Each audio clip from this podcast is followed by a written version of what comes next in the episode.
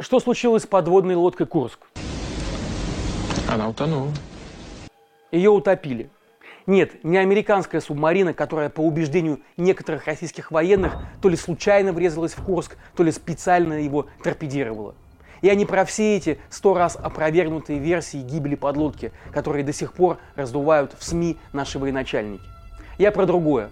Курск утопила то же, что и привело к гибели детей в Нордосте, в Беслане. Ложь и равнодушие российских силовиков и властей, которые во время каждой трагедии, сопровождавшей путинское правление, думали только о том, как не потерять власть, а не о том, как помочь людям.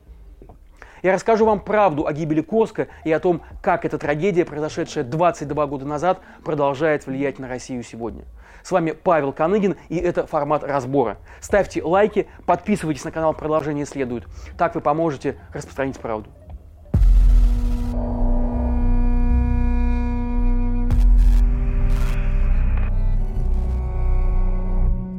В августе 2000 года в Баренцевом море проводилась комплексная боевая подготовка кораблей Северного флота.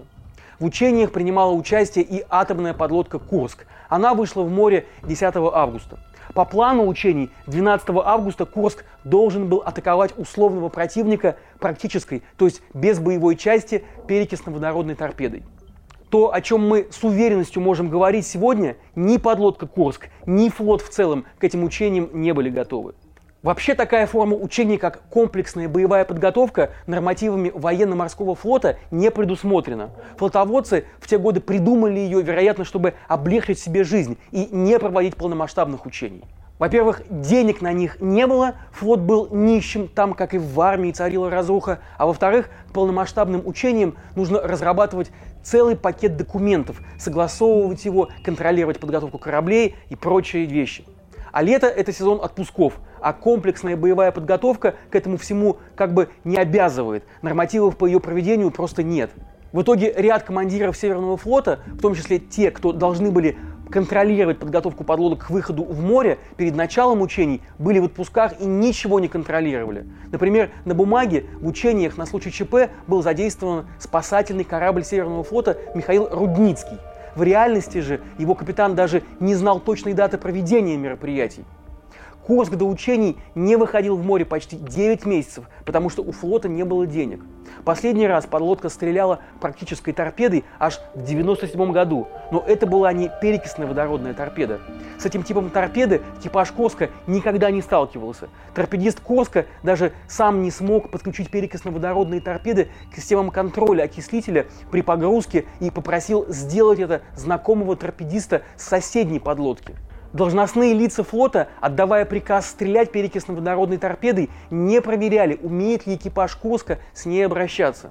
И 12 августа в 11.28 утра, когда Курск готовился к стрельбе, перекисно-водородная торпеда взорвалась.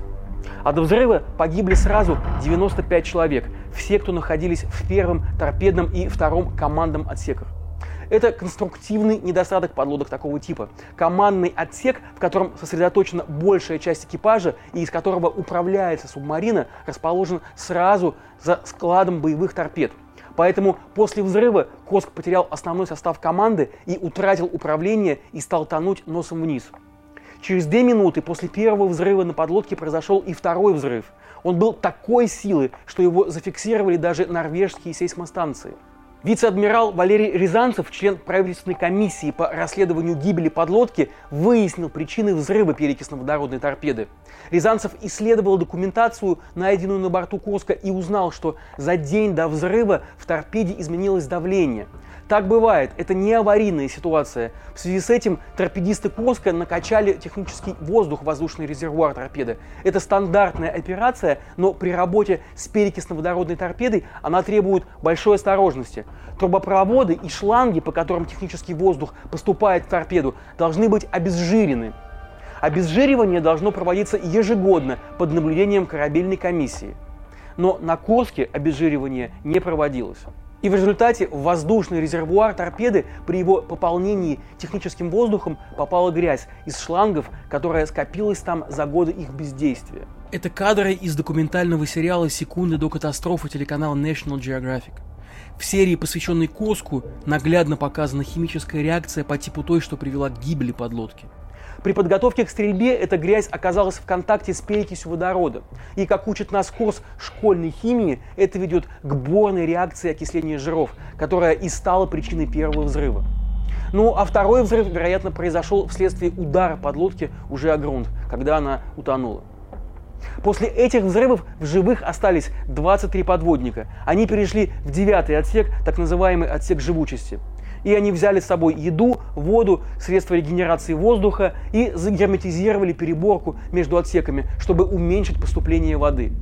Подводники сделали все, чтобы дождаться спасения на затонувшем Курске. Они были уверены, что их скоро обнаружат. Ведь подлодка затонула на мелководье в районе моря с большим количеством наших кораблей, да еще и во время учений. Курск должен был стрелять практической торпедой по отряду кораблей во главе с флагманом флота, атомным крейсером Петр Великий. После второго взрыва на подлодке этот огромный корабль тряхнуло так, что у членов экипажа подогнулись колени – но никто из руководства Северного флота, которое находилось на крейсере, не придал значения ни взрыву, ни тому, что Курск так и не произвел стрельбу и не вышел на связь. Спустя почти два часа после катастрофы Петр Великий просто ушел из района гибели Курска, а командующий Северного флота Вячеслав Попов и вовсе улетел с крейсера на сушу давать пресс-конференцию. Он рассказал журналистам, что учения прошли штатно и все боевые задачи выполнены на отлично. Но на тот момент в командном пункте Северного флота уже знали, что с Курском случилось ЧП. Но подлодку объявили аварийной только в 23.30, то есть спустя 12 часов после взрывов. Спасательный корабль Михаил Рудницкий, на бумаге задействованный и в этих учениях, вышел из базы с двумя подводными аппаратами на борту только в ночь на 13 августа. До места гибели Курска он добрался только в 10 утра. Подводники тогда еще были живы. Некоторые из них вели записи на листах, вырванных из вахтенного журнала, фиксировали обстановку на борту и писали послания своим родным и любимым. Широкую известность тогда получила записка капитана-лейтенанта Дмитрия Колесникова, в которой он признавался в любви своей жене, а также передавал приветы близким и просил их не отчаиваться. Олечка, я тебя люблю. Не переживай сильно. Моим привет. Здесь темно писать, но на ощупь попробую. Шансов, похоже, нет. Процентов 10-20. Будем надеяться, что хоть кто-нибудь прочитает. Здесь список личного состава отсеков. Некоторые находятся в девятом и будут пытаться выйти. Всем привет. Отчаиваться не надо. Колесников. А еще моряки отчаянно стучали какими-то металлическими предметами по межотсечной переборке Курска подавая сигналы СОС.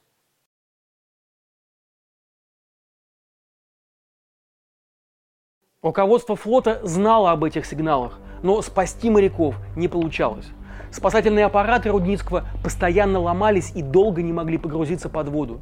Потом несколько раз погружались, но так и не смогли пристыковаться к Комингс-площадке. Так называется конструкция над люком подлодки, предназначенная для ее стыковки со спасательным аппаратом. Дело в том, что у Курска был еще один конструктивный недостаток. Опорное кольцо Комингс-площадки было утоплено в палубу надстройки, а должно было наоборот выступать.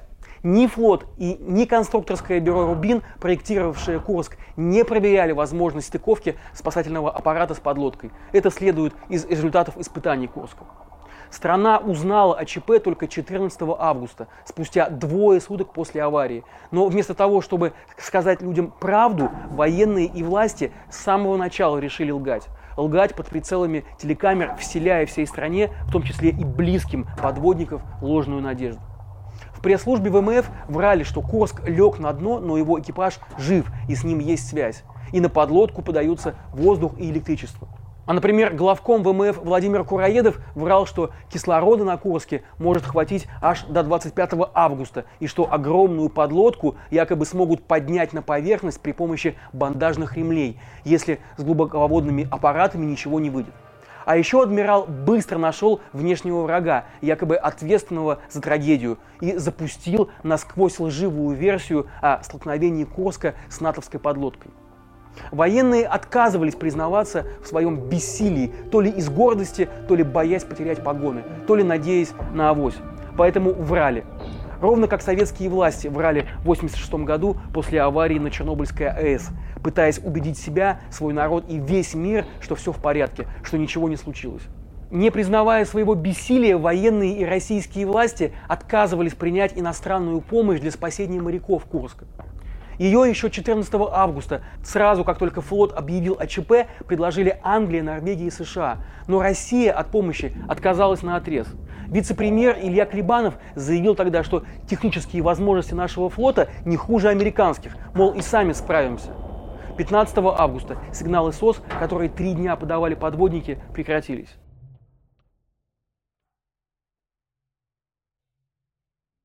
16 августа Россия все-таки приняла иностранную помощь. Утром 21 августа норвежские водолазы вскрыли люк отсека живучести. Спасать на Курске уже было некого. Все 118 членов экипажа были мертвы. После этого Илья Клебанов заявил, что правительству якобы уже 14 августа было понятно, что на Курске живых нет. Мол, оставалась лишь небольшая надежда, что в отсеке живучести сохранился воздушный мешок.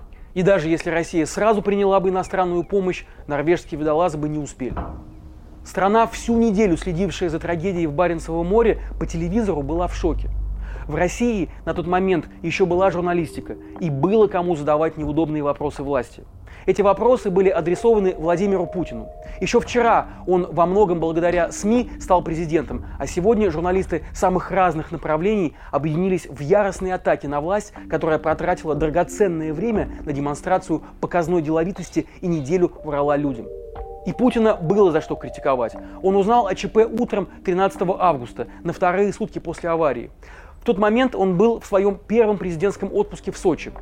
Как вспоминал сам Путин, ему позвонил тогдашний министр обороны Игорь Сергеев и рассказал, что лодку потеряли, но уже обнаружили, и спасательная операция идет даже оперативнее, чем предписывают инструкции. Сергеев рекомендовал президенту остаться в Сочи. Путин вспоминал, что сначала хотел вылететь на место аварии, но потом решил не мешать профессионалам работать и остался. Никаких заявлений президент делать не стал и никак происходящее не комментировал.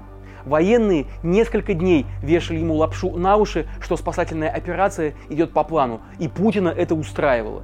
Он прервал отпуск только 18 августа. Видимо, это стало реакцией на волну жесткой критики в его адрес. Неподконтрольные государству российские СМИ на тот момент уже вовсю пересказывали подробности его активного отдыха в Сочи. Как Путин катался на водном мотоцикле, пока подводники умирали на дне моря. А зарубежные издания писали, что авария нанесла колоссальный ущерб имиджу России, ее флота и Путину лично. И Путин лично принялся свой имидж спасать, транслируя удобную ложь военных всей стране. Он рассказывал, что спасательная операция началась через 4 часа после трагедии, хотя она началась на самом деле спустя 29,5 часов. Он рассказывал, что у флота были все спасательные средства, и они были исправны, что военные делали все возможное для спасения подводников, и что главной проблемой оказалось отсутствие водолазов-глубоководников на флоте. И все это было неправдой. 22 августа, на следующий день после того, как норвежские водолазы вскрыли подлодку, Путин приехал в поселок Ведяево Мурманской области.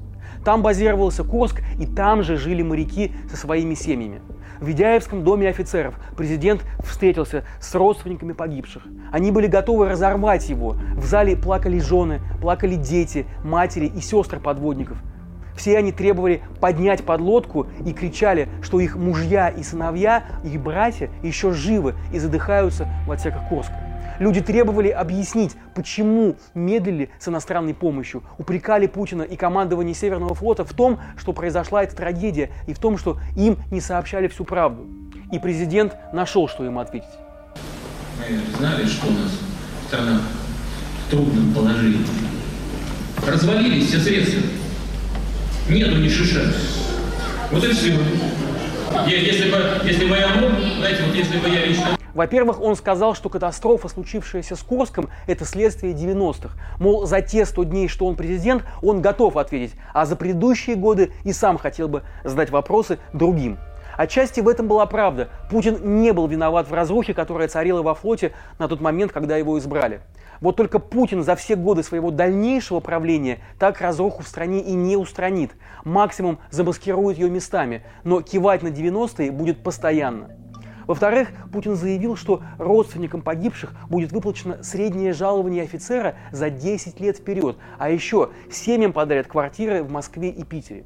Подводники, как мы знаем, жили тогда очень бедно. Лейтенант получал 2500 рублей в месяц, а Мичман 2000, при том, что килограмм мяса, например, тогда стоил 70 рублей. Поэтому настроение зала изменилось, когда Путин сказал про компенсации. Видимо, тогда в Ведяевском доме офицеров Путин понял, что горе и память имеют цену, что можно купить молчание людей, тем более если они доведены до нищеты. Ну а дальше большие компенсации станут нормой. Власть будет выплачивать их каждый раз после резонансных трагедий. Так будет после Беслана, после теракта в Волгограде, шутинга в Керчи и в Казани. Развязав войну в Украине, Путин сразу пообещал семьям погибших военных единовременную выплату почти 7,5 миллионов рублей и ежемесячную компенсацию, чтобы молчали. Это не единственный вывод, к которому пришла российская власть после той страшной трагедии.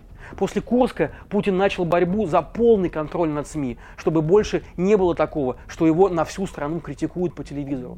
С ОРТ, сегодня это первый канал, был уволен Сергей Доренко. В последнем выпуске своей авторской программы, посвященном Курску, он показал, в каких условиях жили подводники и резко раскритиковал Путина, упрекая его во лжи и в попытках оправдаться за гибель моряков.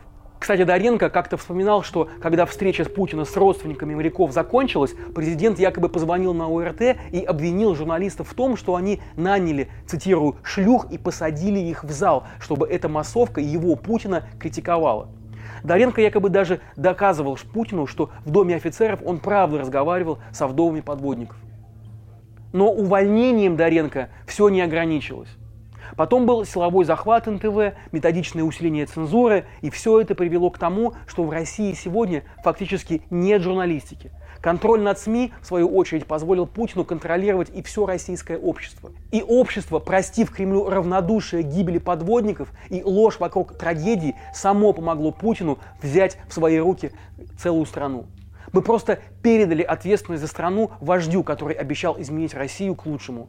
Закрыв глаза на ложь вокруг Курска, мы стали закрывать их потом постоянно, когда нам рассказывали, что их там нет, что пенсионный возраст не повысим, что Конституцию менять не будем – Значительная часть общества закрывает глаза и сейчас, когда по телевизору рассказывают, что Россия не бомбит украинские города. Путин еще тогда, во время Курска, почувствовал эту гражданскую безответственность. Он понял, что people схавает все.